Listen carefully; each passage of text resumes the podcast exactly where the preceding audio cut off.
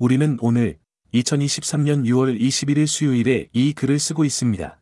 이스라엘 국가와 세계의 다른 곳에서 다양한 종류의 보안 사건이 발생하는 현실에 살고 있습니다.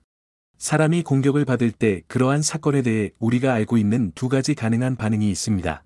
하나는 물론 공격자와 투쟁하는 것이고 두 번째는 도망치는 것입니다. 매우 자주 이 두 가지 반응 중 어느 것도 가능하지 않은 상황이 발생하므로 죽음의 덫이 생성됩니다. 그리고 더 많은 것은 많은 장애인들에게 신체적 장애는 장애를 가진 사람이 정당 방위를 위해 총을 들고 있는 것을 허용하지 않습니다.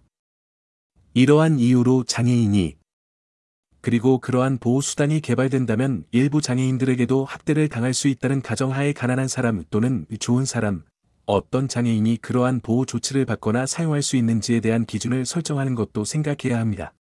인 저루설럼 이즈리엘